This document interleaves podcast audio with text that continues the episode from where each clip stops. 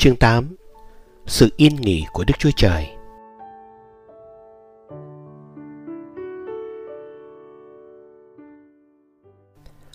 Lo lắng và sợ hãi là hai vũ khí lợi hại nhất của Satan. Tôi biết điều đó bởi vì tôi đã trải qua một giai đoạn khởi đầu của hội thánh tôi bằng sự lo lắng và sợ hãi. Nhiều đêm, tôi không thể ngủ được. Những lúc như thế, tôi hầu như cảm thấy rằng mình đang lên cơn đau tim bởi vì sự đàn áp thật quá lớn. Thư Hebrew đoạn 4 câu 10 đến câu 11 đã chép Vì ai vào sự yên nghỉ của Đức Chúa Trời thì nghỉ công việc mình cũng như Đức Chúa Trời đã nghỉ công việc của Ngài vậy. Vậy chúng ta phải gắng sức mà vào sự yên nghỉ đó, hầu cho không có một người nào trong chúng ta theo gương kẻ chẳng tin kia mà vấp ngã. Câu kinh thánh này chưa được một lẽ thật vĩ đại và quyền năng. Nhiều người đang hành động quá gấp gáp cũng bởi vì sự lo lắng và sợ hãi. Vài năm trước đây, tôi có tham dự một cuộc hội nghị tại Anh Quốc. Tôi có mặt trong một thị trấn nhỏ tên là Worcester ở gần Birmingham và tôi đã lên kế hoạch để nghỉ ngơi trong ngày thứ tư. Tuy nhiên, một mục sư thị trấn đã bị đau tim và thế là tôi được mời giảng thế cho buổi thờ phượng tối thứ tư để ông ấy có thể được nghỉ ngơi. Vào cuối buổi nhóm, mục sư yêu cầu tôi đến ngủ qua đêm tại nhà một trong những người trợ tế của ông. Tôi luôn thích ở khách sạn hơn với nhiều lý do, vì thế tôi đã cố gắng giải thích để khỏi phải đến nhà đó. Tôi quả quyết với mục sư rằng tôi có tiền. Nhưng ông ấy cứ khăng khăng bảo rằng ở nhà người trợ tế của mình có sẵn phòng ngủ. Ngoài ra, có một nan đề đang xảy ra ở căn nhà đó. Một vài phút sau, một người phụ nữ đến gần túm lấy tôi và ra lệnh. Hãy đi đi. Tôi hơi hoảng sợ nên tôi vẫn chần chừ do dự. Không, không, cảm ơn nhiều lắm nhưng tôi sẽ ở lại khách sạn tối nay. Nhưng người phụ nữ cứ kéo tôi và không cho tôi sự lựa chọn khác hơn là tôi phải đi theo. Cô ta lái một chiếc xe Volkswagen. Cô quăng hành lý của tôi vào phía sau và bảo tôi lên xe. Tôi vâng lời theo cô ấy. Khi đến nhà cô, cô cho tôi biết rằng chồng cô sẽ đi làm về nhà vào lúc 10 giờ. Cô thưa, Dạ thưa mục sư lên lầu 2 và thay quần áo cho thoải mái. Sau đó xin mục sư xuống bếp, tôi sẽ chuẩn bị cho ông một ít trà. Cô bảo tôi như thế. Tôi quay lại một vài phút sau đó. Thay vì cô ấy chuẩn bị trà và thức ăn buổi tối, thì cô ấy đang khóc. Tôi đến gần và cô bắt đầu câu chuyện dài của cô. Cô vừa khóc vừa nói. Mục sư ơi, tôi thật sự xin lỗi vì cứ khăng khăng bảo ông phải đến nhà của chúng tôi vì chúng tôi có một nan đề rất lớn mà không thể giải quyết được. Lý do tôi thuyết phục mục sư của tôi yêu cầu ông đến nhà của chúng tôi tối hôm nay bởi vì trên thực tế chúng tôi đang bị phá sản. Tôi muốn ông cầu nguyện cho chúng tôi. Cô tiếp tục. Tôi gặp chồng tôi trong thời Thế chiến thứ hai, khi ấy anh là một quân nhân của Đức Quốc xã. Sau chiến tranh, tôi theo anh về Anh Quốc và bây giờ, tôi là công dân của nước Anh. Chúng tôi đã thất bại trong một chuyến kinh doanh. Căn nhà của chúng tôi là tất cả những gì chúng tôi có cũng bị thế chấp. Nếu chúng tôi không thế chấp căn nhà, thì chúng tôi sẽ mất nó. Tình huống thật tồi tệ. Chúng tôi đã cố gắng làm việc và cầu nguyện, nhưng Đức Chúa Trời không trả lời cho chúng tôi. Ma quỷ đã cố gắng hủy diệt chúng tôi qua những nguồn tài chính của chúng tôi. Chúng tôi có thể làm gì đây thưa mục sư? Chúng tôi có thể giải quyết vấn đề này như thế nào? Cô ấy nói trong sự nghẹn ngào nức nở. Tôi cảm thấy động lòng chắc ẩn cho gia đình này, vì thế tôi hỏi cô ấy, hướng cô ấy đến lời của Đức Chúa Trời. Hãy mở sách sáng thế ký ra ở chương đầu tiên.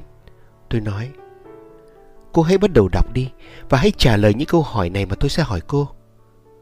Sau khi đọc được một vài câu, tôi ngưng cô lại và hỏi trong ngày thứ nhất. Có phải Đức Chúa Trời tạo dựng nên Adam và Eva trước tiên và sau đó Ngài nói với Adam rằng À con, ta rất bận, vì thế con hãy đến đây và giúp ta một tay nào. Hãy cùng ta tạo nên một bộ vũ trụ này. Có phải đó là lời Đức Chúa Trời nói trong Kinh Thánh không? Không thưa mục sư. Vào ngày thứ nhất, Đức Chúa Trời tạo nên ánh sáng. Có phải chỉ một mình Ngài tạo nên ánh sáng không? Tôi hỏi. Vâng, thưa đúng mục sư. Thật là lạ, tôi tiếp tục. cô có chắc chắn rằng Ngài không cần bất cứ sự giúp đỡ nào không? Còn ngày thứ hai, tiếp tục đọc đi. Đức Chúa Trời tạo nên điều gì nữa? Có phải Ngài không cần sự giúp đỡ nào từ Adam và Eva trong ngày thứ hai không? Không, thưa mục sư. Cô ấy trả lời một lần nữa. Vào ngày thứ hai, Ngài làm nên khoảng không và chia cách nước và gọi khoảng không là trời. Thật lạ làm sao, tôi lặp lại. Chắc chắn Ngài thật sự rất vất vả để tự mình có thể tạo nên toàn thế gian. Chắc chắn Ngài sẽ cần đến sự giúp đỡ của Adam và Eva trong ngày thứ ba. Có phải Ngài đề nghị với họ giúp đỡ Ngài trong ngày thứ ba không? Cô đọc những câu kinh thấy một lần nữa.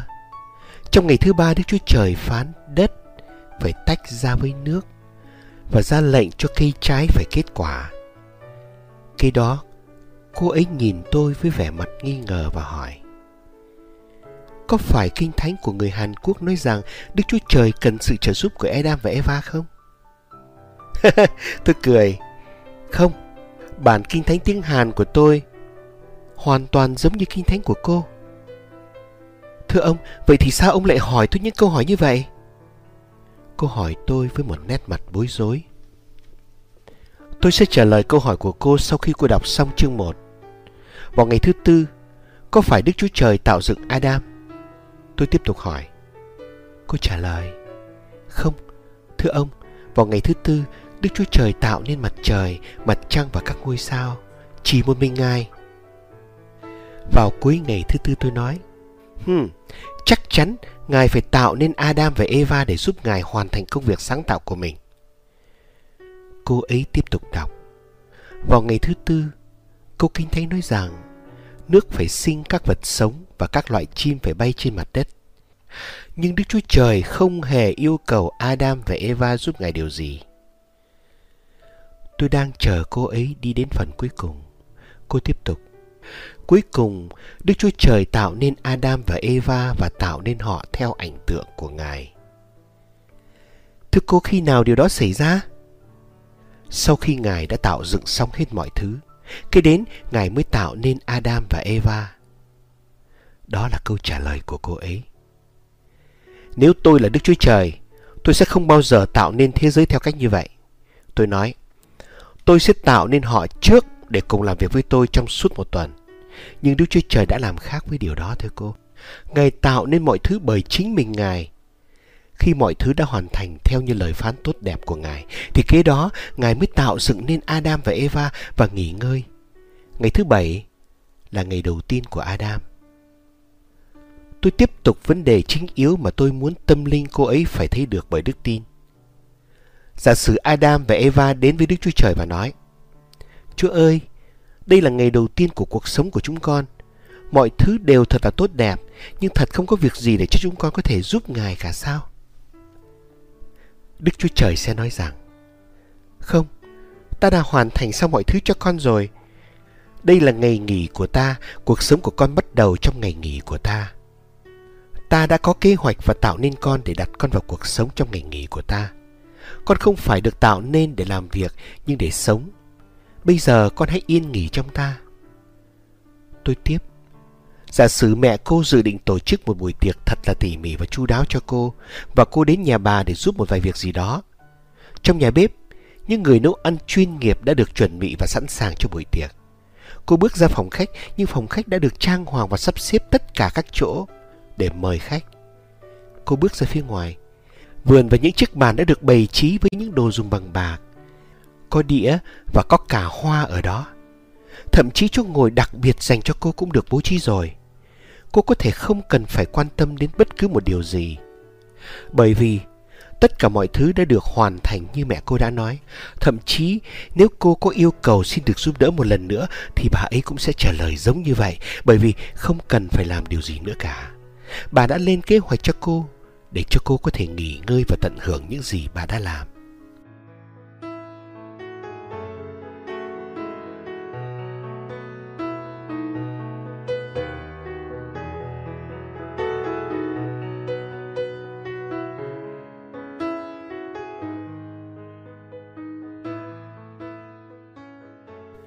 Tôi tiếp tục nói với vợ của người trợ tế.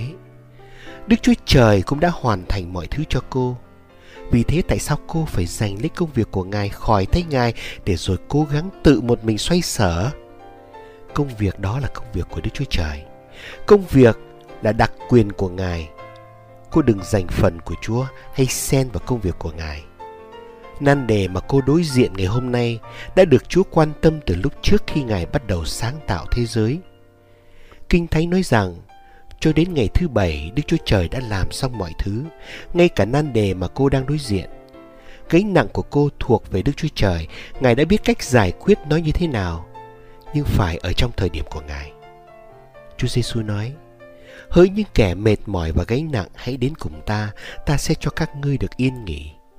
Matthew đoạn 11 câu 28 Chúng ta đã phạm phải một lỗi sai lầm bởi vì giành lấy vai trò của Đức Chúa Trời. Đức Chúa cần được sự giúp đỡ, Ngài sẽ tạo dựng cô ngay ngày đầu tiên để cô có thể làm việc với Ngài. Nhưng Ngài không bao giờ yêu cầu bất cứ một ai giúp đỡ Ngài. Ngài đã hoàn thành từng chi tiết của nan đề này. Ngài đã hoàn thành công việc đó cho cô. Ngài đã giải quyết tất cả mọi nan đề mà cô phải đối diện trong cuộc sống này. Ngài quan tâm đến cô. Ngài quan tâm đến nan đề của cô để biết được Ngài giải quyết mọi nan đề ngày hôm nay và những điều xảy đến trong tương lai như thế nào. Đơn giản, cô chỉ cần hỏi Chúa chỉ cho cô cách của Ngài. Nếu có một vài điều gì đó cô phải làm, Ngài sẽ chỉ cho cô. Kế đến hay vâng theo tất cả những gì Ngài đã hoạch định. Nếu Ngài không hề nói với cô, hãy đem nó đến với Ngài. Nếu Đức Chúa Trời mong đợi cô giúp đỡ, thì Ngài đã tạo dựng nên cô ngay trong những ngày đầu tiên để làm việc với Ngài. Ngài không cần sự giúp đỡ của bất cứ người nào cả, chỉ cần vâng theo những gì Ngài chỉ dẫn. Mục đích của Đức Chúa Trời trong công việc sáng tạo nên con người là để có mối thông công và sự chia sẻ với con người và để con người tận hưởng cuộc sống với Ngài. Câu Kinh Thánh nhắc nhở chúng ta, nhưng trước hết hãy tìm kiếm nước Đức Chúa Trời và sự công bình của Ngài, thì Ngài sẽ thêm cho các ngươi mọi điều ấy nữa. Matthew đoạn 6 câu 33 Cô ấy chăm chú lắng nghe, cô đang chăm chú vào lẽ thật mà tôi mới vừa chia sẻ. Cô bắt đầu hiểu, tôi dừng lại để cô có thể nắm được hết tất cả những điều đó. Tại sao con người lại làm việc vất vả, đổ mồ hôi, lo lắng và phiền muộn? Tôi hỏi cô ấy. Hãy nhắc nhớ lại câu chuyện của Adam và Eva. Ban đầu, họ tận hưởng được cuộc sống tuyệt vời. Bởi vì mọi thứ đã được chuẩn bị trước khi Đức Chúa Trời đặt họ vào trong khu vườn tuyệt đẹp của Ngài. Họ chỉ có việc tận hưởng mọi thứ chung quanh mình và thờ phượng Đức Chúa Trời khi Ngài đến trò chuyện và thiết lập mối thông công với họ. Ở đó thật tuyệt vời biết bao. Một sự khởi đầu thật tốt đẹp biết bao cho họ trong thế giới mới của mình. Đức Chúa Trời chỉ yêu cầu mỗi một điều nhưng về cây biết điều thiện và điều ác thì chớ hề ăn đến vì một mai nếu ngươi ăn chắc sẽ chết. Họ có quyền thưởng thức tất cả các trái cây nhưng họ lại ước ao ăn thứ mà Đức Chúa Trời bảo không được ăn. Một loại trái cây có thể mở mắt cho họ biết điều thiện và điều ác. Khi chúng ta diễn giải những lời đó, chúng ta tưởng tượng Đức Chúa Trời nói rằng con có thể thưởng thức tất cả các loại trái cây nhưng trái của cây biết điều thiện và điều ác thì con không thể ăn. Đó là theo sự hiểu biết của tôi. Thật đơn giản vì điều đó nằm trong thẩm quyền của tôi. Thẩm quyền của Đức Chúa Trời và sự vâng lời của con người trên thẩm quyền đó là vấn đề ở đây.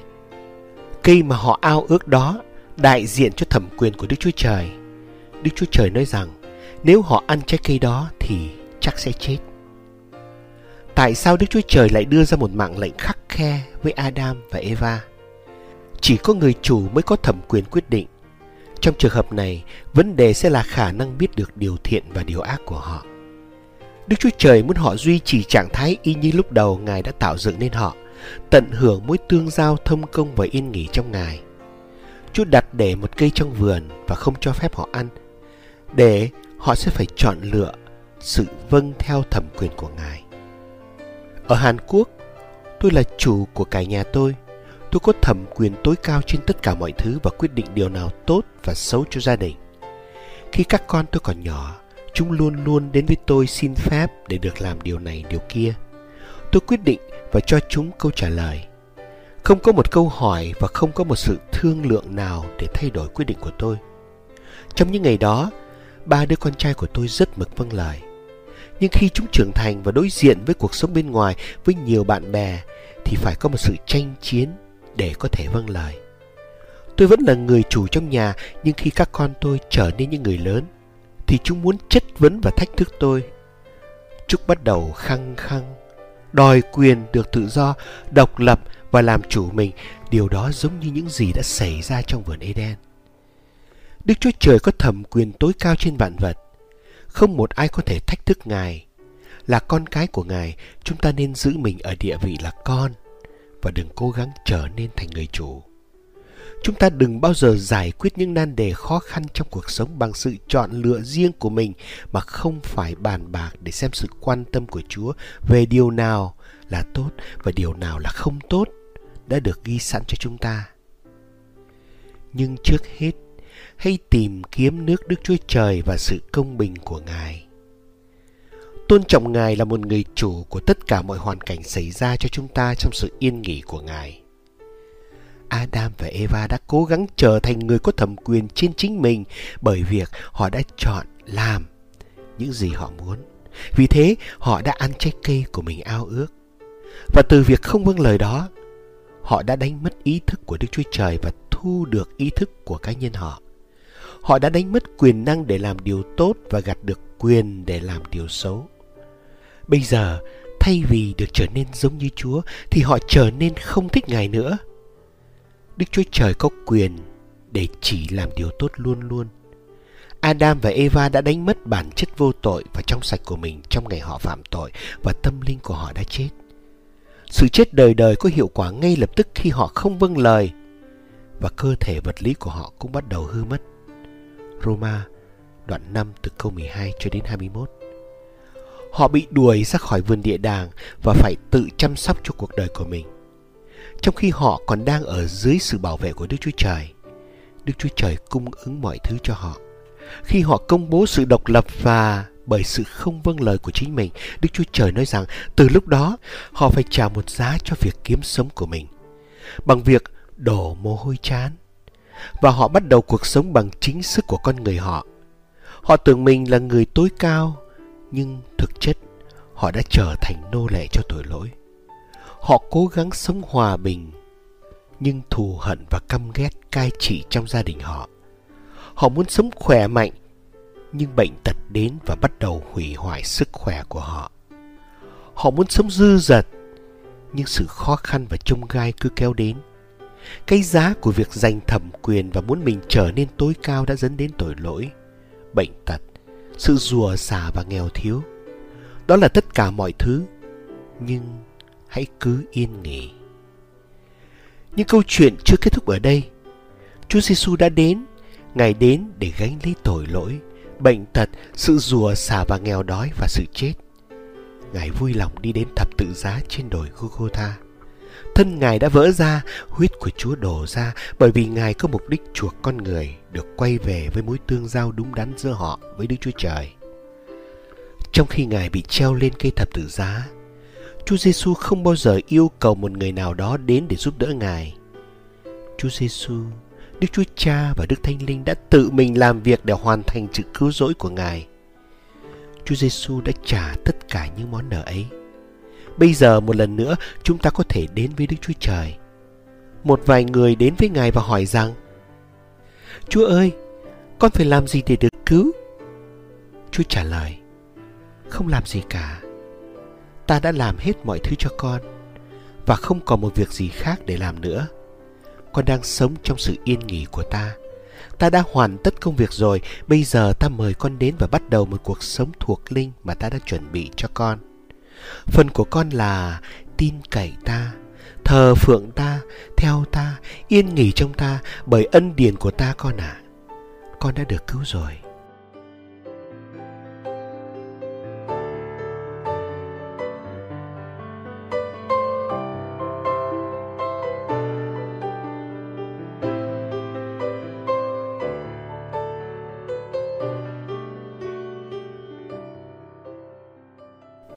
Nếu bạn cố gắng để mua sự cứu rỗi bởi việc công bình riêng của mình, thì bạn đã cướp đoạt thẩm quyền tối cao của cha thiên thượng.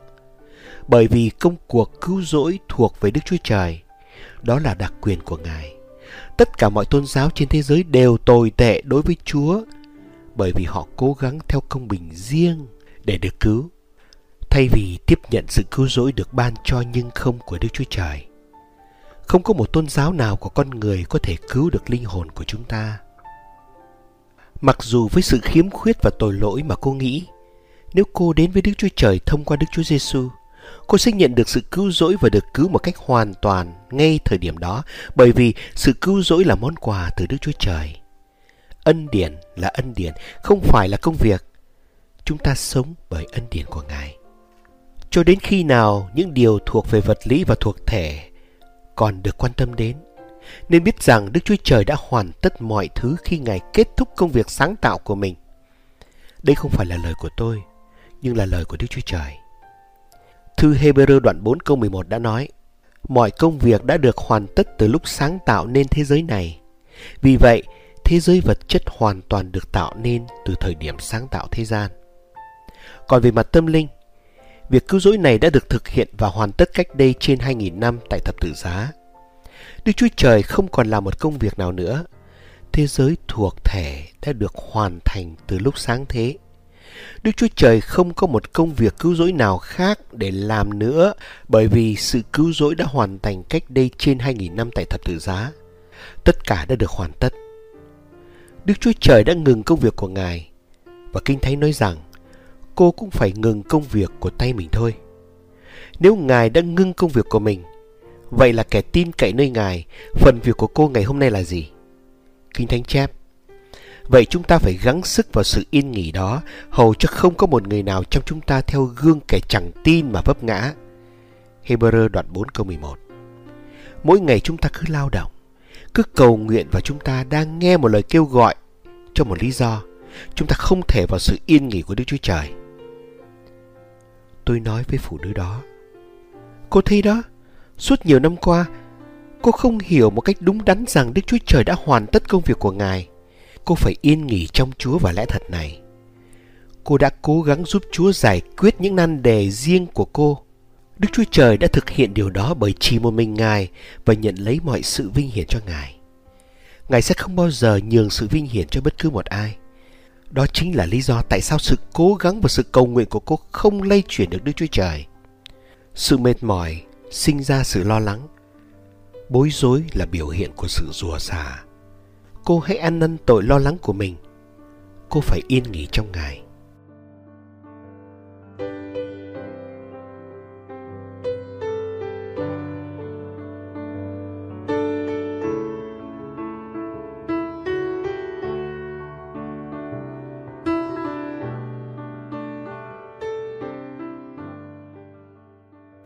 Chúng tôi cầu nguyện chung với nhau. Lạy Chúa, chúng con đã cố gắng để giành lấy vai trò của Ngài. Gánh nặng này nằm trong phạm vi và thẩm quyền của Ngài. Ngài muốn chính mình thực hiện nó để quy sự vinh hiển cho Ngài. Nhưng chúng con dám xen vào công việc đã được hoàn tất của Ngài. Chúng con ăn năn tội lỗi đó. Xin hãy tha thứ cho chúng con. Hôm nay chúng con hạ mình xuống và muốn trao hết gánh nặng cho Ngài. Từ tối hôm nay, chúng con tin cậy nơi Ngài, thờ phượng Ngài, yêu Ngài và hưởng món quà mà Chúa đã ban cho đời sống của chúng con mà không cần phải lo lắng gì nữa. Chúng con sẽ yên nghỉ trong Ngài. Khi chúng tôi cầu nguyện xong, cô ấy nhảy lên. Ô, thưa mục sư, tôi cảm thấy thật là tự do, bây giờ tôi hoàn toàn được tự do. Tôi đã được giải phóng. Trước đây tôi không hiểu, nhưng bây giờ tôi đã biết rồi tôi sẽ không cố gắng giải quyết nan đề một mình nữa. Lúc đó chồng của cô về đến khi chúng tôi đang trò chuyện. Cô bắt đầu kể cho anh ấy nghe. Em đã nghe được một sứ điệp tuyệt vời từ mục sư Yong Cho khi rời hội thánh về nhà. Anh phải nghe nó. Mục sư ơi, ông có thể kể lại câu chuyện đó một lần nữa không? Nhưng lúc đó tôi quá đói bụng, tôi phải bảo cô kể lại cho chồng cô nghe và hãy dọn cho tôi một thực gì đó để ăn. Ngày hôm sau khi rời khỏi Cardiff, xứ Wales, nơi mà tôi đã trải qua hai tuần ở đó, tôi tự hỏi không biết Đức Chúa Trời sẽ giải quyết như thế nào cho gia đình thật dễ thương này. Nhưng một vài ngày sau, tôi nhận được một lá thư từ người vợ của người trợ tế. Theo bản năng, Tôi biết lá thư của cô ấy chưa đựng những đức tin tốt lành và nan đề đã được giải quyết. Cô ấy viết như thế này. Thưa mục sư, sau khi ông rời khỏi gia đình của chúng tôi, chồng tôi và tôi sống trong một tâm trạng rất là phấn khởi. Sư điệp của ông đã đáp ứng chính xác những gì chúng tôi cần. Chúng tôi đã bắt đầu thấy được rằng những gánh nặng của chúng tôi đã được Đức Chúa Trời quan tâm đến và Ngài đã giải quyết nó khi chúng tôi an nghỉ trong Ngài. Một ngày nọ, một cặp vợ chồng đến thấy được bản giao bán nhà của chúng tôi. Người vợ đã nói, Ô, đây là căn nhà mà chúng tôi đang muốn tìm kiếm. Họ trả giá và mua căn nhà với giá cao hơn những điều chúng tôi mong đợi. Và căn nhà được bán một cách nhanh chóng. Chúng tôi được giải thoát khỏi tình thế khó khăn bởi sự giúp đỡ của Đức Chúa Trời. Bạn bạn là những người có nan đề, mệt mỏi, lo lắng và gánh nặng. Bạn có thực sự biết rõ về ý nghĩa lời mời kêu gọi của Chúa Giêsu không? Hãy đến cùng ta. Ngài mời gọi chúng ta. Hỡi những kẻ mệt mỏi và gánh nặng, hãy đến cùng ta. Ta sẽ cho các ngươi được yên nghỉ. Ta có lòng nhu mì, khiêm nhường, nên hãy gánh lấy ách của ta và học theo ta thì linh hồn các ngươi sẽ được yên nghỉ. Vì ách ta dễ chịu và gánh ta nhẹ nhàng.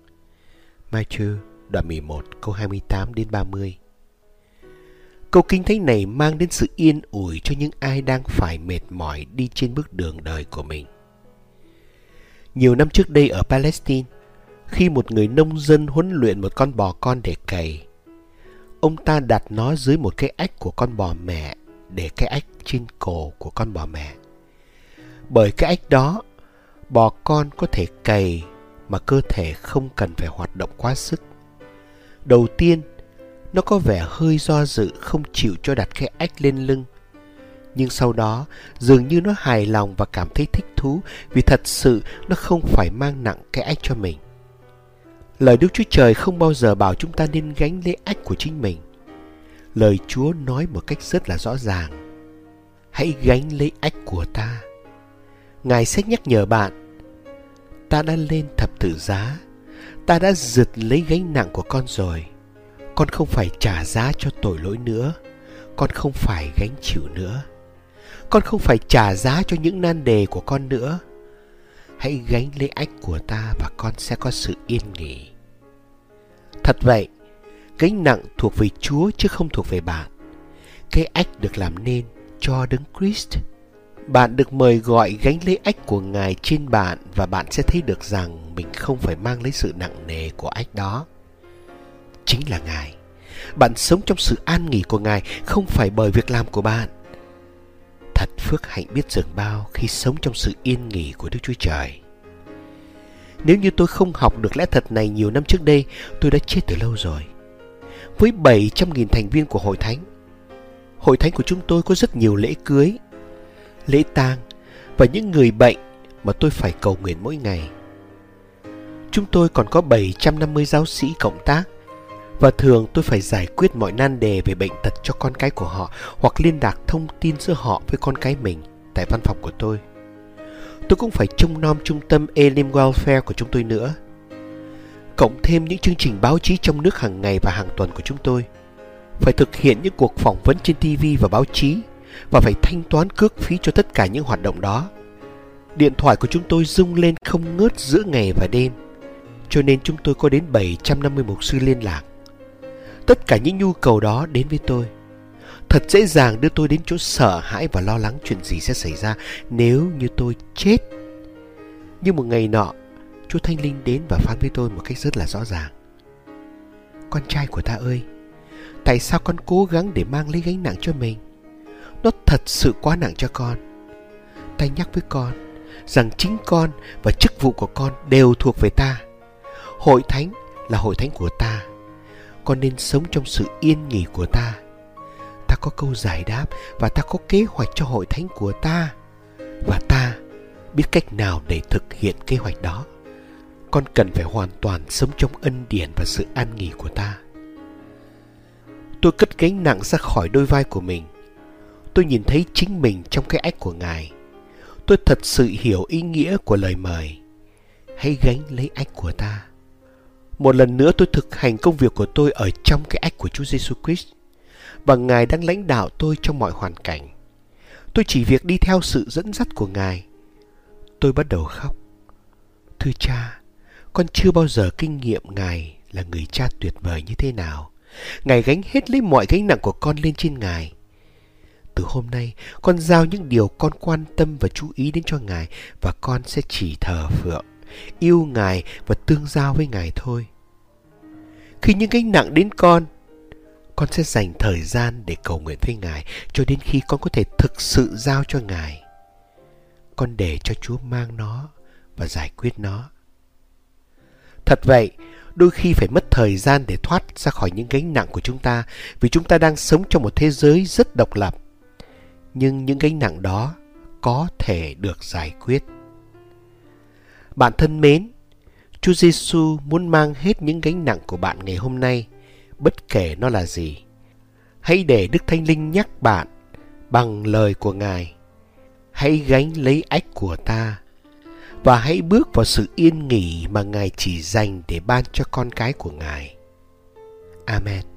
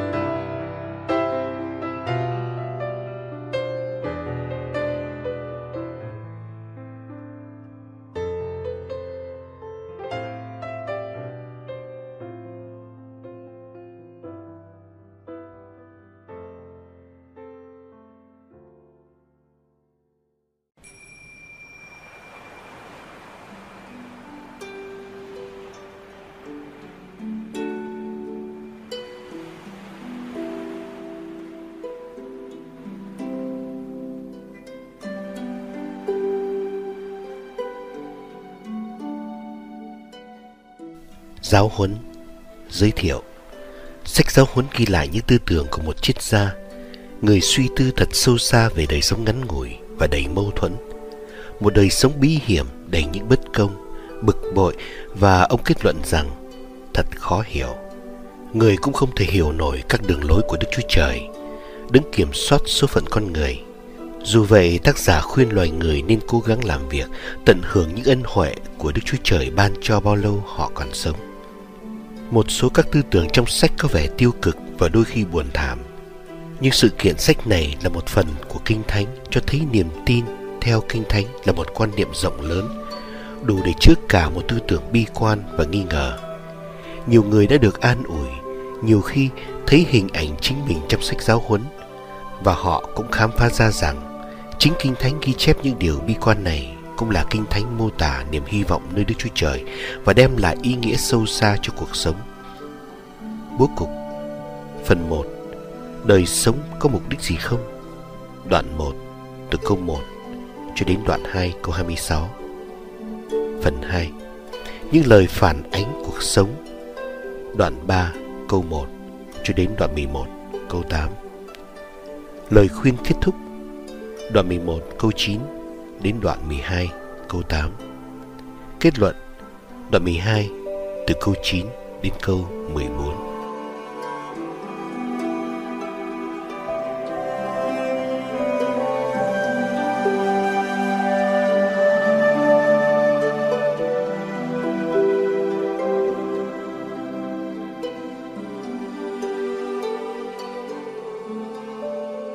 Nhập đề, đoạn 1 từ câu 1 cho đến câu 18 Lời của giảng sư con vua David ngự tại Jerusalem. Giảng sư nói Phù vân hư ảo, hư ảo phù vân. Trí người không thể nào hiểu nổi mọi công việc xảy ra trên đời. Câu hỏi chủ đề Mọi công lao khó nhọc con người làm ra trên cõi đời này có ích lợi gì lâu bền cho đời người? Vạn vật xoay vần theo chu kỳ. Thế hệ này qua, thế hệ khác đến trong khi trời đất vẫn còn đó. Mặt trời mọc, mặt trời lặn, rồi hối hả quay về nơi nó mọc. Gió thổi hướng nam chuyển sang hướng bắc, gió xoay đi, xoay lại, đổi hướng xoay chiều theo luồng gió thổi. Mọi sông ngòi đều đổ ra biển, nhưng biển chẳng hề đầy. Nước trở về nguồn, nơi đó có sông ngòi lại tiếp tục chảy ra. Mọi vật không dừng xoay vần, môi miệng người nói mãi vẫn có điều để nói mắt nhìn mãi vẫn có việc để nhìn, tai nghe mãi vẫn có điều để nghe. Điều chi đã có sẽ còn tiếp tục có, điều chi đức chúa trời đã làm, ngài vẫn tiếp tục làm. Chẳng có gì mới trên cõi đời này. Nếu có điều gì khiến người ta nói, xem kìa, một điều mới, thì chính điều ấy đã có rồi, có từ ngàn xưa, trước thời chúng ta. Không ai tưởng nhớ những thế hệ đã qua, những thế hệ mai sau cũng vậy những người đến sau họ cũng chẳng từng nhớ đến họ. Kinh nghiệm của giảng sư. Tôi là giảng sư. Tôi đã từng làm vua israel tại jerusalem. Tôi quyết tâm noi theo nguyên tắc khôn ngoan của các bậc hiền triết, nghiên cứu và khảo sát tường tận mọi việc xảy ra trên cõi đời này. Đó là một công việc khó khăn đức chúa trời ban cho loài người. Sau khi quan sát mọi việc xảy ra trên đời, tôi nhận thấy trí người không thể nào hiểu nổi, nhưng không ai có thể điều khiển ngọn gió thổi theo chiều mình muốn. Vật chi cong vẹo, không thể uốn cho thẳng. Vật chi thiếu hụt, không thể đếm cho đủ. Tôi tự nhủ, này, tôi đã thu thập được nhiều kinh nghiệm và để hiểu thế nào là khôn ngoan và tri thức. Tôi được khôn ngoan trọi hơn mọi vua cai trị jerusalem trước tôi. Tôi quyết tâm tìm hiểu sự khôn ngoan và tri thức điên rồ và khờ dại. Tôi khám phá rằng công việc tìm hiểu này cũng khó như điều khiển chiều gió. Càng thêm khôn ngoan, càng lắm ưu phiền, càng thêm tri thức, càng nhiều khổ tâm.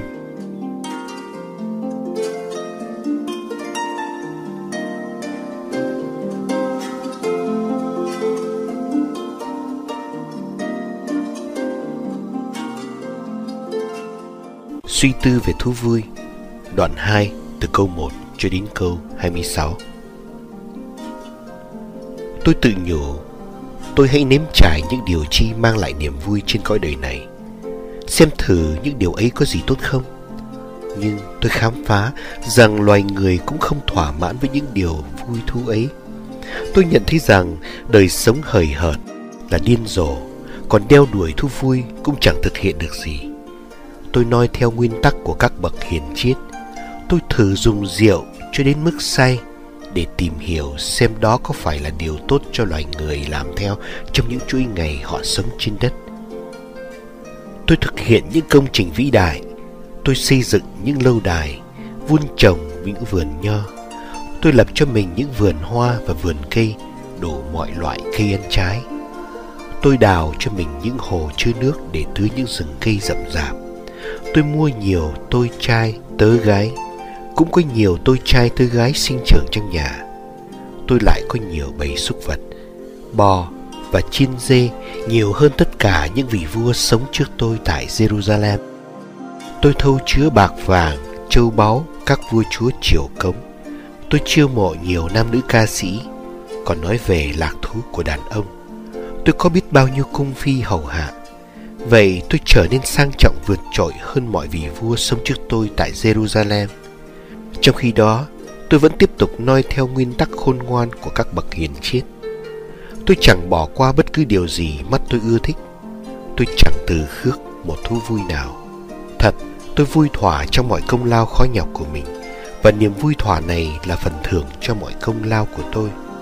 Thế nhưng, khi ngẫm nghĩ lại mọi công trình tay mình thực hiện, với bao công sức đổ dồn vào, tôi nhận thấy mọi sự đều phù vân, hư ảo không thể nào hiểu nổi.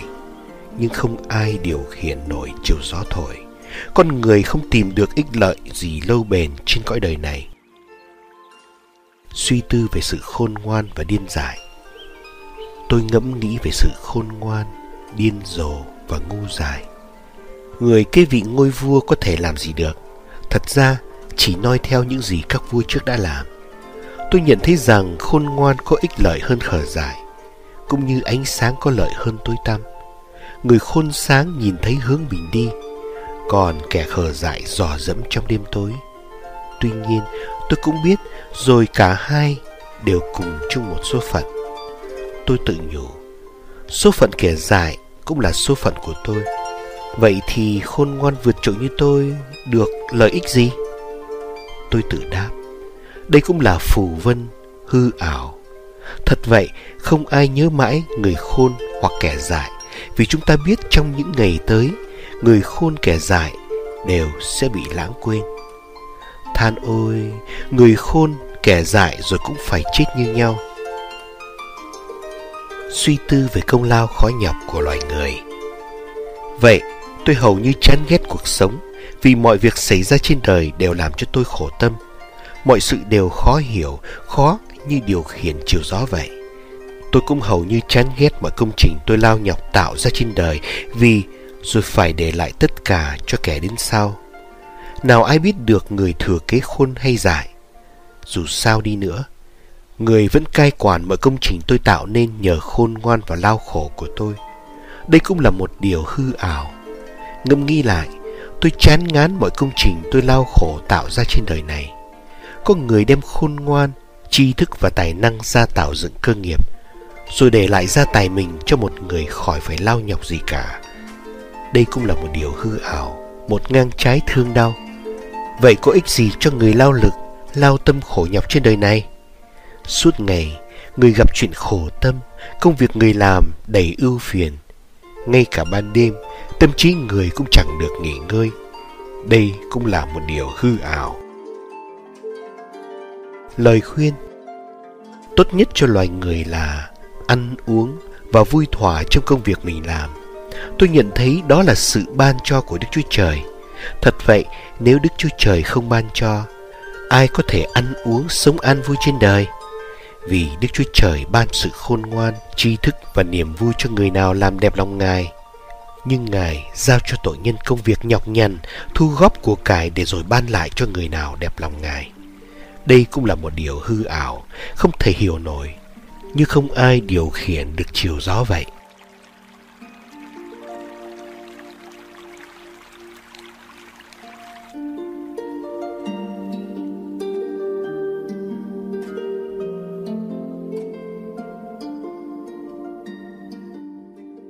Đức Chúa Trời ấn định thời kỳ cho mọi sự.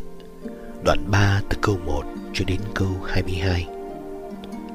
Mọi sự đều xảy ra theo thời điểm. Mọi việc trên đời đều có định kỳ.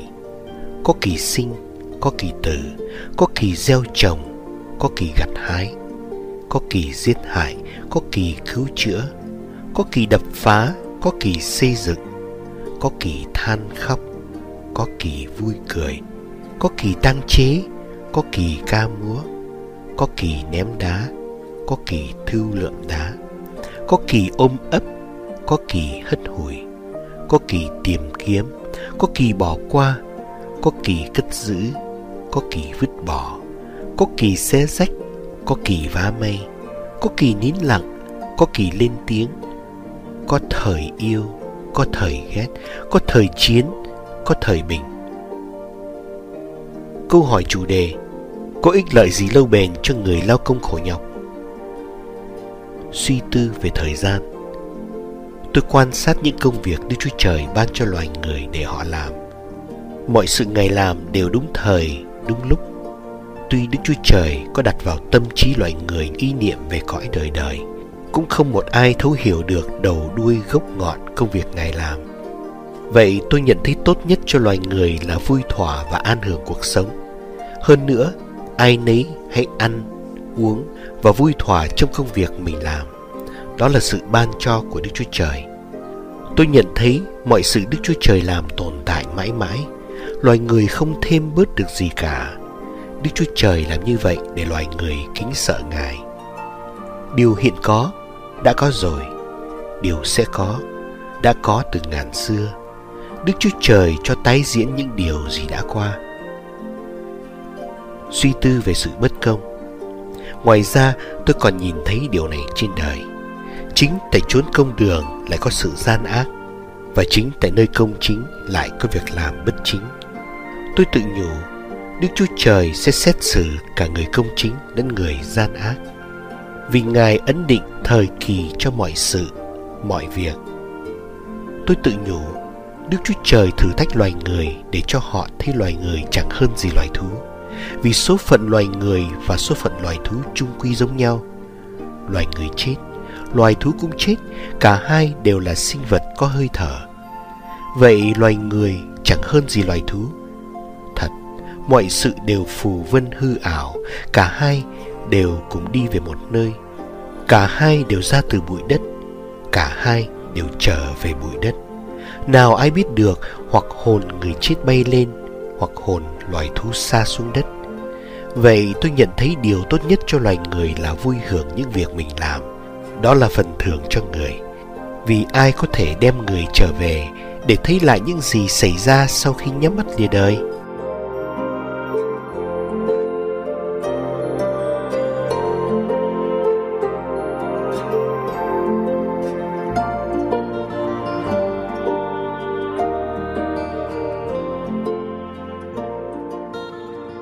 Những vấn đề trong đời sống, Đoạn 4 từ câu 1 cho đến câu 16 Tôi ngẫm nghĩ những bức hiếp xảy ra trên đời. Xem kìa Người bị bức hiếp nước mắt đầm đìa Nhưng không được ai an ủi. Kẻ bức hiếp cậy quyền hành bức hiếp họ Nhưng không ai binh vực họ. Vậy tôi mừng cho người chết Vì những người đã chết rồi Có phước hơn là người hiện vẫn còn sống Trong cảnh áp bức. Nhưng người có phước hơn cả hai hạng người kia là người chưa sinh ra, chưa từng chứng kiến những việc gian ác xảy ra trên đời. Thái độ đối với việc làm Tôi nhận thấy mọi việc con người thực hiện với công khó, tài năng chỉ vì lòng ganh đua ham muốn, rồi cũng qua đi. Quả là phù vân hư ảo giống như người đuổi theo luồng gió vậy kẻ dại ngồi khoanh tay tự gây thiệt hại cho mình tốt hơn là nắm đầy trong một bàn tay với sự nghỉ ngơi nhàn hạ, còn hơn khổ nhọc cho đầy hai bàn tay. Như thể cô công bắt gió. Giá trị của người bạn. Ngẫm nghĩ sự đời tôi thấy đời phù vân hư ảo. Như một người kia sống đơn chiếc, không con cái, không anh em. Thế nhưng cứ lao nhọc không ngừng. Mắt nhìn của cải không biết chán. Người chẳng hề tự hỏi vì ai mà tôi phải lao khổ nhọc nhằn nhìn ăn sung mặc sướng. Quả là phù vân hư ảo, một cuộc đời vất vả lầm than, một cách sống bi đát. Hai người hơn một, vì làm việc chung có lợi cho cả hai. Nếu một người ngã, có người kia đỡ, khổ nỗi cho người đơn độc, khi ngã, không ai đỡ người lên. Cũng vậy, hai người nằm chung thì ấm, còn một người làm sao ấm được. Người đơn độc dễ bị đánh hạ, nhưng hai người chung sức chống cự, dễ ai đánh hạ được. Dây ba tao không dễ gì bị đứt. Suy tư về thế lực chính trị Một người trẻ tuổi nghèo nàn nhưng khôn ngoan, Còn hơn một vị vua cao tuổi lại ngu dại, Không biết nghe lời khuyên can Vì người trẻ tuổi từ ngục tù lên làm vua, Dù người vốn sinh ra nơi bẩn hàn trong vương quốc tôi nhận thấy mọi người sinh sống trên đời đều đứng về phía người trẻ tuổi thứ nhì là người sẽ kế vị ngôi vua. Thần dân dưới quyền vua trẻ tuổi này đông vô số. Thế nhưng các thế hệ đến sau không thán phục người. Thật đó cũng là phù vân, hư ảo như thể cố công bắt gió.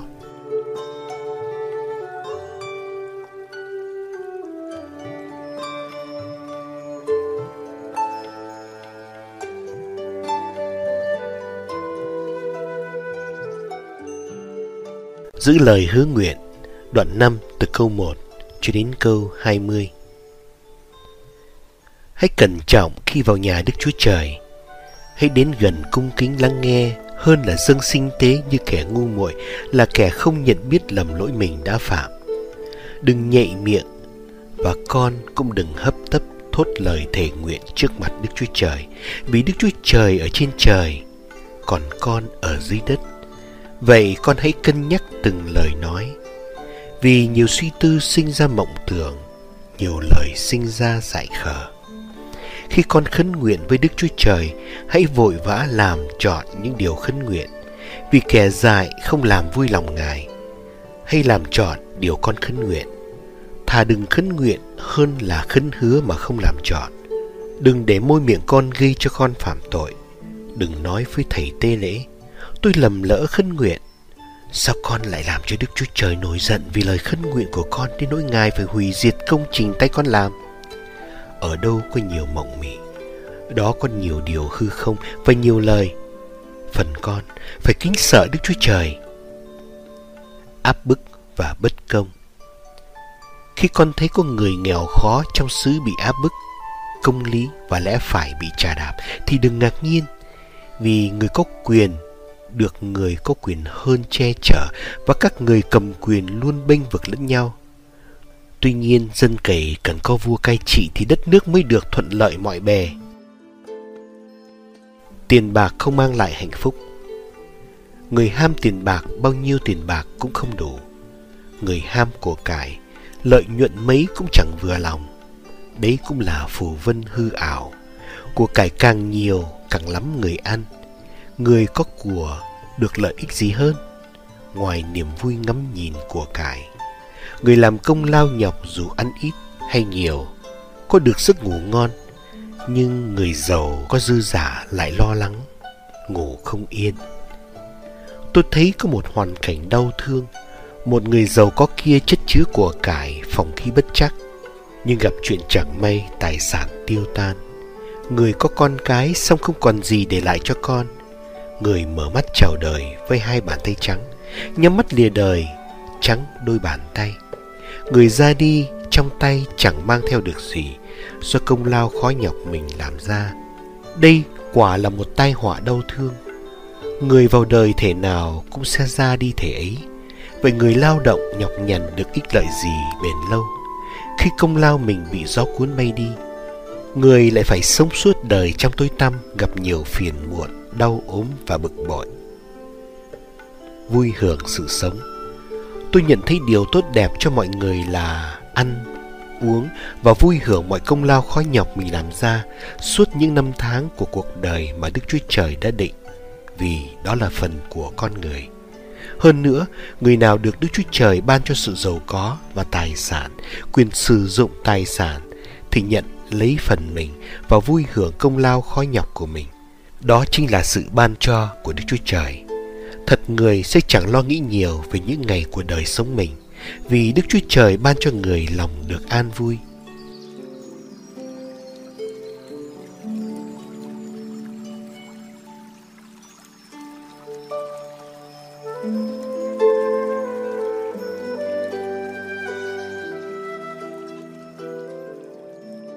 Bàn thêm về những vấn đề trong cuộc sống Đoạn 6 từ câu 1 cho đến câu 12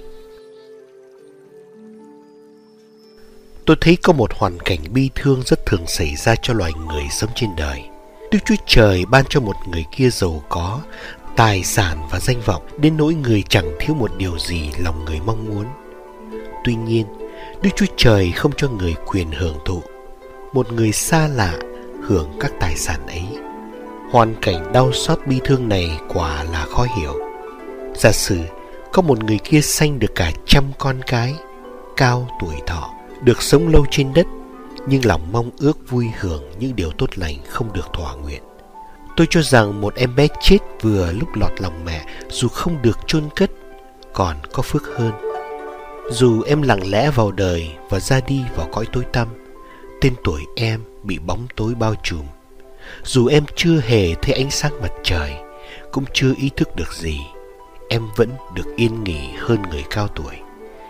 Người dù có sống trên cả hai ngàn năm Nhưng không hưởng được phần phước gì trên đời này Cũng không bằng em bé chết vừa lúc lọt lòng mẹ Phải chăng rút cục mọi người đều cùng về một chỗ Người đời làm lụng khổ nhọc là vì miếng cơm manh áo Thế nhưng lòng tham muốn chẳng bao giờ được thỏa nguyện. Người khôn ngoan được lợi ích gì hơn kẻ dài? Người nghèo biết cách xử thế nào có ích chi? Điều gì mắt thấy tốt hơn là mộng ước? Đây cũng là phù vân hư ảo, Như thể cố công bắt gió. Sức người có hạn. Điều chi hiện có, Đã sẵn có tên rồi, Và chúng ta cũng biết rõ thân phận con người. Loài người không thể tranh biện với đấng mạnh hơn mình. Càng nhiều lý lẽ, càng thêm dối beng, Có lợi ích gì lâu bền cho con người. Vì những ngày của đời người phù vân, trôi qua như bóng, ai biết được điều gì là tốt, lợi ích cho mình. Ai có thể nói, người biết điều gì sẽ xảy ra sau khi người nhắm mắt lìa đời.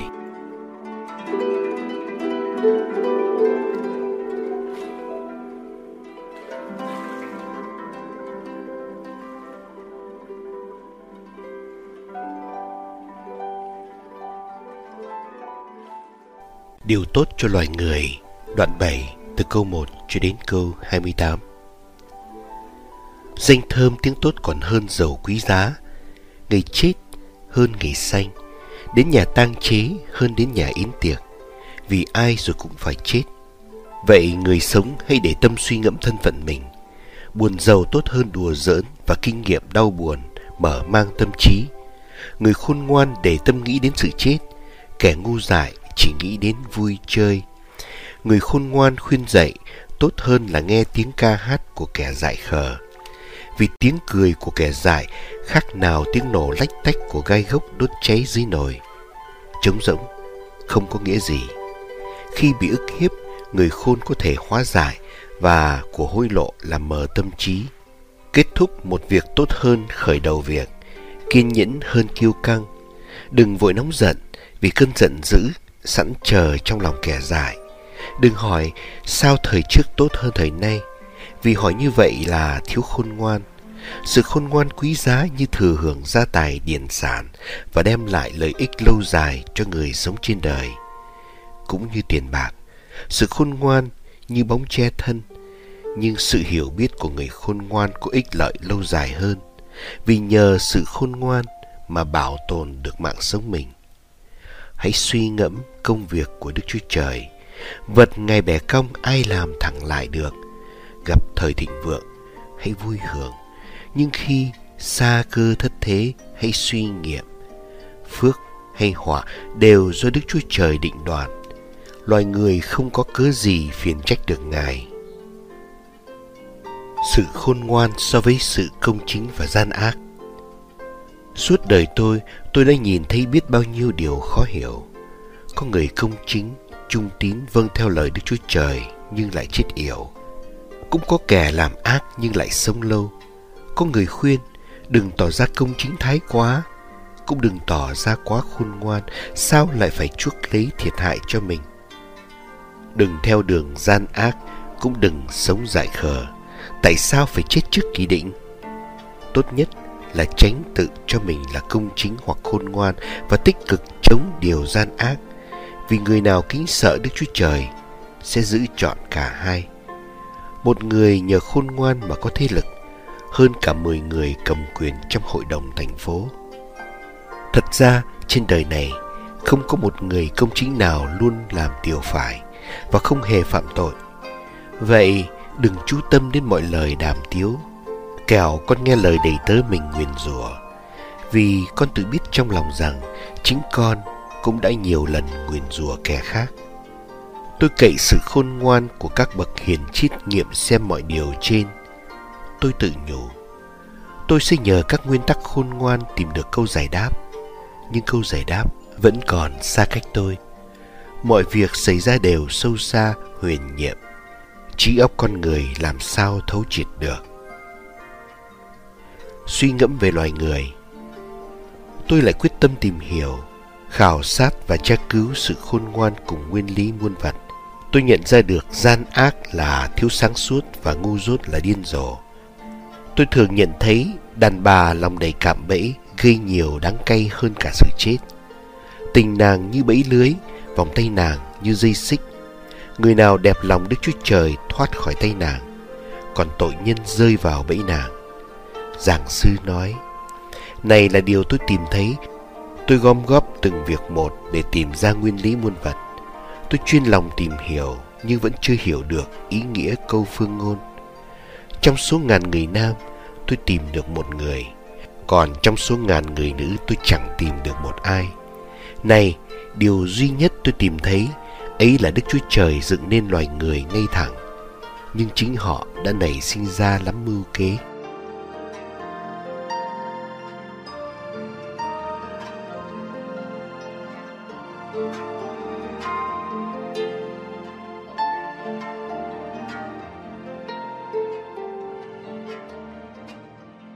Người khôn ngoan thật Đoạn 8 từ câu 1 cho đến câu 17 Ai là người khôn ngoan thật? Ai giải đáp được lý lẽ sự việc? Sự khôn ngoan làm cho sắc diện tươi sáng và thay đổi nét mặt cứng cõi khó khăn. Phải tuân lệnh vua, vì Đức Chúa Trời có thể hứa sẽ bảo vệ vua. Chớ vội vã lui ra khỏi mặt vua, cũng đừng chần chờ trong lúc tai biến vì vua có quyền làm mọi việc theo điều mình muốn. Lời phán quyết của vua là tối hậu. Ai dám chất vấn vua về điều gì vua làm? Người nào tuân lệnh sẽ không gặp phải nguy khốn. Người khôn ngoan hiểu biết thời thế và định được tình hình. Thật vậy, mọi biến cố đều có thời kỳ và duyên cớ. Tuy nhiên, loài người gặp phải nhiều bối rối ưu phiền vì không ai biết được điều gì sẽ xảy ra nên không ai nói trước được ngày mai. Không ai có quyền trên hơi thở để cầm giữ hơi thở lại. Cũng không ai có quyền trên sự chết. Trong chiến trận, sự chết không miễn trừ ai. Ngay cả người mưu ác cũng không nhờ mưu ác mình mà được cứu. Khi tôi đem lòng tìm hiểu mọi việc xảy ra trên đời, tôi nhận thấy kẻ cai trị thường hay hãm hại người bị trị. Bây giờ, tôi thấy kẻ ác chết được chôn cất linh đình vì họ thường ra vào đền thánh. Nhưng những người công chính ngay trong thành lại bị lãng quên. Đây là một việc khó hiểu. Loài người chú tâm làm ác vì kẻ ác không bị trừng phạt ngay. Và người phạm tội dù làm ác cả trăm lần vẫn được sống lâu. Tuy nhiên, tôi biết những người kính sợ Đức Chúa Trời sẽ được phước lành vì họ kính sợ Ngài, còn kẻ ác sẽ không được phước lành Cuộc đời kẻ ác sẽ qua đi như cái bóng, không lâu bền, vì họ không kính sợ Đức Chúa Trời. Có một việc khó hiểu xảy ra trên đời này. Có người công chính bị đối xử như thể họ làm ác, lại có kẻ ác được đối xử như thể họ làm điều công chính. Tôi nghĩ đây cũng là một việc khó hiểu, Vậy tôi khuyên mọi người hãy vui thỏa vì không gì tốt hơn cho loài người trên đời là ăn, uống và vui thỏa. Đó là những thú vui bù đắp cho công lao khó nhọc suốt những ngày sống trên đời mà Đức Chúa Trời ban cho loài người. Khi tôi quyết tâm tìm hiểu sự khôn ngoan, ngày đêm không cho mắt ngơi nghỉ, suy nghiệm về công lao khó nhọc trên đời, tôi xem xét mọi công việc của Đức Chúa Trời và nhận thấy rằng loài người không thể nào hiểu được những việc xảy ra trên đời. Dù loài người cố tâm tìm kiếm, vẫn chẳng hiểu thấu được gì. Ngay cả người khôn ngoan tưởng mình hiểu biết, cũng không hiểu nổi.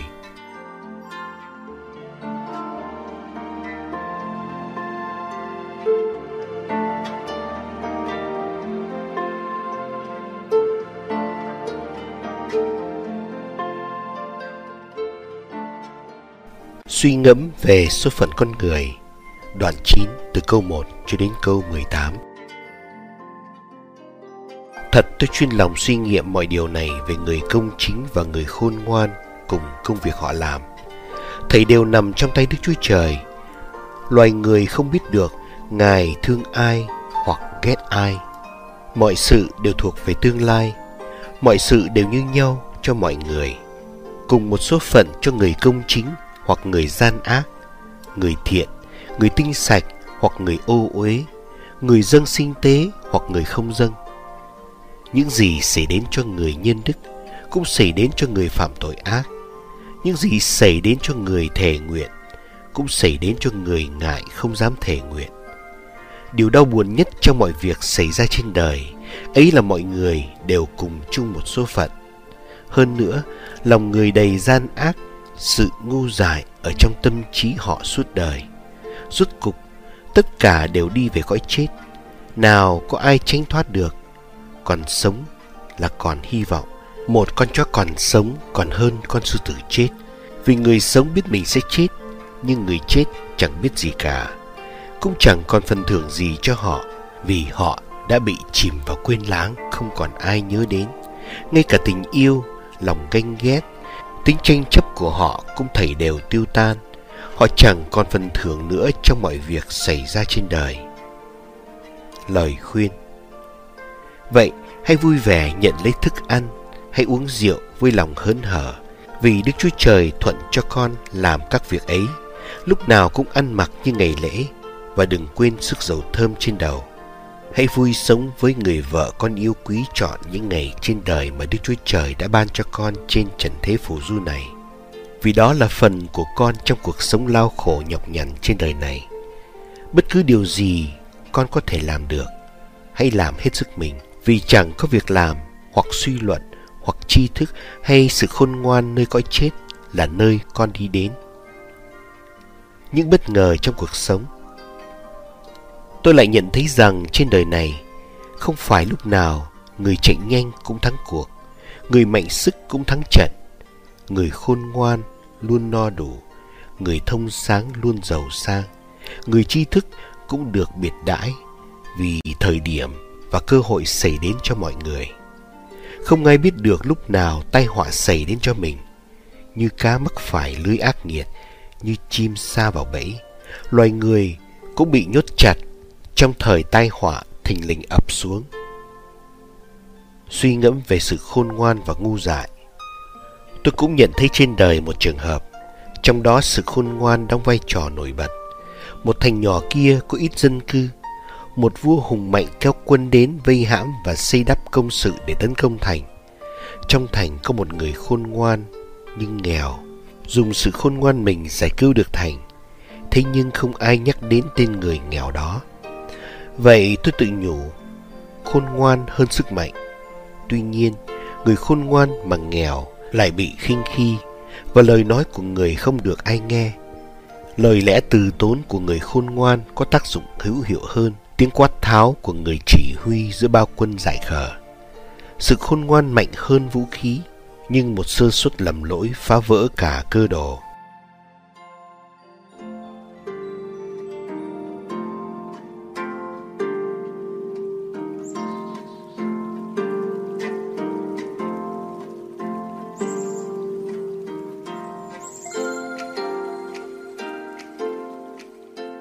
Đoạn 10 từ câu 1 cho đến câu 20 Con ruồi chết làm hư lọ dầu thơm Một chút điên dại làm tổn hại sự khôn ngoan và danh giá. Lòng người khôn ngoan hướng về điều phải Lòng kẻ ngu dại hướng về điều sai trái. Ngay khi đi ngoài đường phố, kẻ ngu dại thiếu tri khôn tỏ cho mọi người biết sự ngu dại của mình. Nếu người lãnh đạo nổi giận quát tháo, chớ vội bỏ đi, vì thái độ ôn hòa thao gỡ được những lỗi lầm nghiêm trọng. Tôi nhận thấy có một điều tệ hại nghiêm trọng trên đời là sự lỗi lầm phát xuất từ các bậc cầm quyền. Kẻ khờ dại được cất nhắc lên chức vụ cao, còn người giàu sang lại ngồi chỗ thấp hèn tôi cũng thấy nô lệ cưỡi ngựa, trong khi các bậc vương hầu đi bộ như nô lệ. Ai đào hố có thể bị rơi xuống hố, ai phá đổ bờ tường có thể bị rắn cắn, ai đập phá có thể bị đá đè, ai bổ củi có thể bị củi gây thương tích. Một lưỡi diều cùn mà không mài rũa bén, ắt phải phí nhiều sức, nhưng sự khôn ngoan giúp ích cho sự thành công. Nếu rắn cắn trước khi bị ếm thì thầy bùa rắn không còn cần thiết nữa. Lời nói của người khôn ngoan đem lại lòng kính trọng, còn môi miệng kẻ dại gây tai hại cho người. Kẻ dại khởi đầu bằng lời nói sằng bậy và kết thúc bằng lời lẽ ngông cuồng. Kẻ dại lắm lời nói mãi không ngừng, nhưng nào ai biết được những gì sẽ xảy ra. Cũng không ai nói trước được điều gì sẽ xảy ra sau khi mình nhắm mắt lìa đời. Kẻ dại mệt mỏi vì công việc mình làm đến nỗi không biết đường về thành. Suy ngẫm linh tinh Khốn cho một quốc gia có vua còn quá trẻ và quan quyền tiệc tùng từ lúc dạng đông. Phước cho một đất nước có vua thuộc dòng dõi quý tộc. Các quan quyền ăn uống điều độ, cốt để bổ sức chứ không phải vì say xưa. Do lười biếng tay buông xuôi mà nhà rột cột siêu. Bữa ăn ngon làm thỏa dạ, rượu giúp cho đời thêm vui nhưng phải có tiền mới có được cả hai. Đừng nguyền rủa vua ngay cả trong tâm tư, cũng đừng nguyền rủa kẻ giàu dù ở trong phòng ngủ. Vì chim trời có thể mang lời nói đi xa và loài có cánh có thể loan truyền tin tức.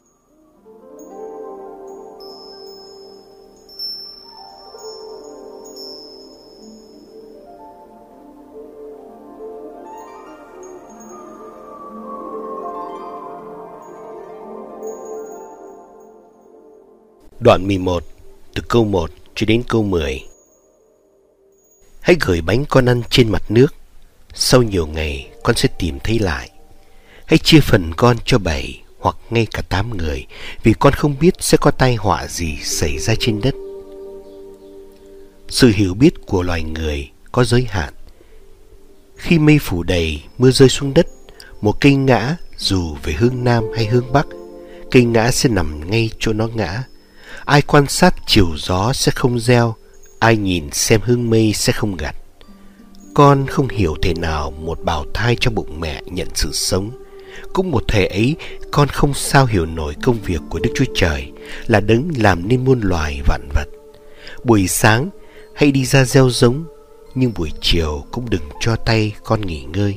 Vì con không biết hạt giống nào sẽ mọc lên tốt hơn, hạt giống nào gieo buổi sáng hoặc buổi chiều hoặc cả hai đều tốt như nhau. Lời khuyên về tuổi trẻ và tuổi già Ánh sáng thật ngọt ngào và mắt được nhìn thấy mặt trời thật vui thỏa làm sao. Dù sống được bao nhiêu năm hay vui hưởng những ngày của đời mình.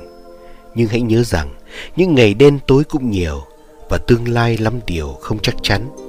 Hỡi người tuổi trẻ hay vui hưởng thời niên thiếu, lòng con hay vui mừng trong tuổi thanh xuân Hãy bước đi theo sự dẫn dắt của lòng con, theo sự nhận xét của mắt con. Nhưng hãy biết rằng Đức Chúa Trời sẽ phán xét con dựa trên mọi điều ấy. Hãy xua đuổi phiền muộn ra khỏi lòng con và quên đi những nhức nhối của thể xác vì tuổi thanh xuân trong tàn theo thời gian.